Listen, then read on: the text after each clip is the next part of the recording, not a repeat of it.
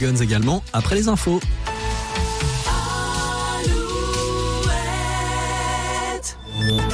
Alouette, les infos. Fabienne Lacroix, bonjour. Bonjour Arnaud, bonjour à tous. Près de 20 000 foyers privés d'électricité, ce sont les conséquences du coup de vent qui a touché euh, la Bretagne ce matin.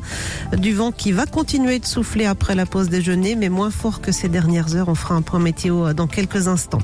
En attendant, prudence, hein, si vous devez prendre le train, il y a des perturbations en Bretagne à cause bien sûr du vent.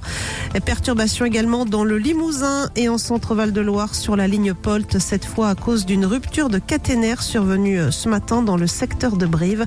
Les passagers du train devaient rallier, devraient rallier Paris avec 5 heures de retard. Pour les automobilistes, Renault a dévoilé ce matin la nouvelle R5 électrique, une voiture assemblée dans le nord de la France, à Douai. Les premières commandes seront possibles à partir du mois de mai, 25 000 euros le premier prix.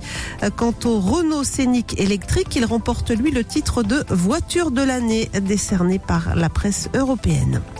Dans les Deux-Sèvres, plus de deux semaines après la disparition d'Erwan, sa famille rencontre aujourd'hui la juge d'instruction et le procureur pour faire le point.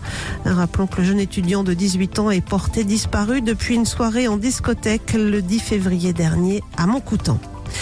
Dans l'actualité également, l'uniforme à l'école. 92 établissements scolaires se sont portés candidats pour l'expérimentation d'une tenue unique en classe, selon les déclarations ce matin de la ministre de l'Éducation, Nicole Belloubet.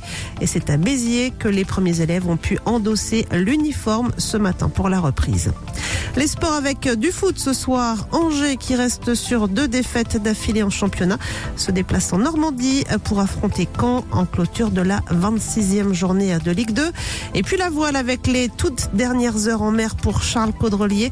Le skipper breton est attendu demain entre minuit et midi à Brest sur la ligne d'arrivée de son tour du monde en solitaire et sans escale. Le deuxième, Thomas Coville sur Sodebo, lui devrait arriver en fin de semaine. La météo Alouette avec météowest.fr. Et des averses encore au programme cet après-midi des Pays de la Loire au Limousin, de la Touraine au Poitou-Charentes.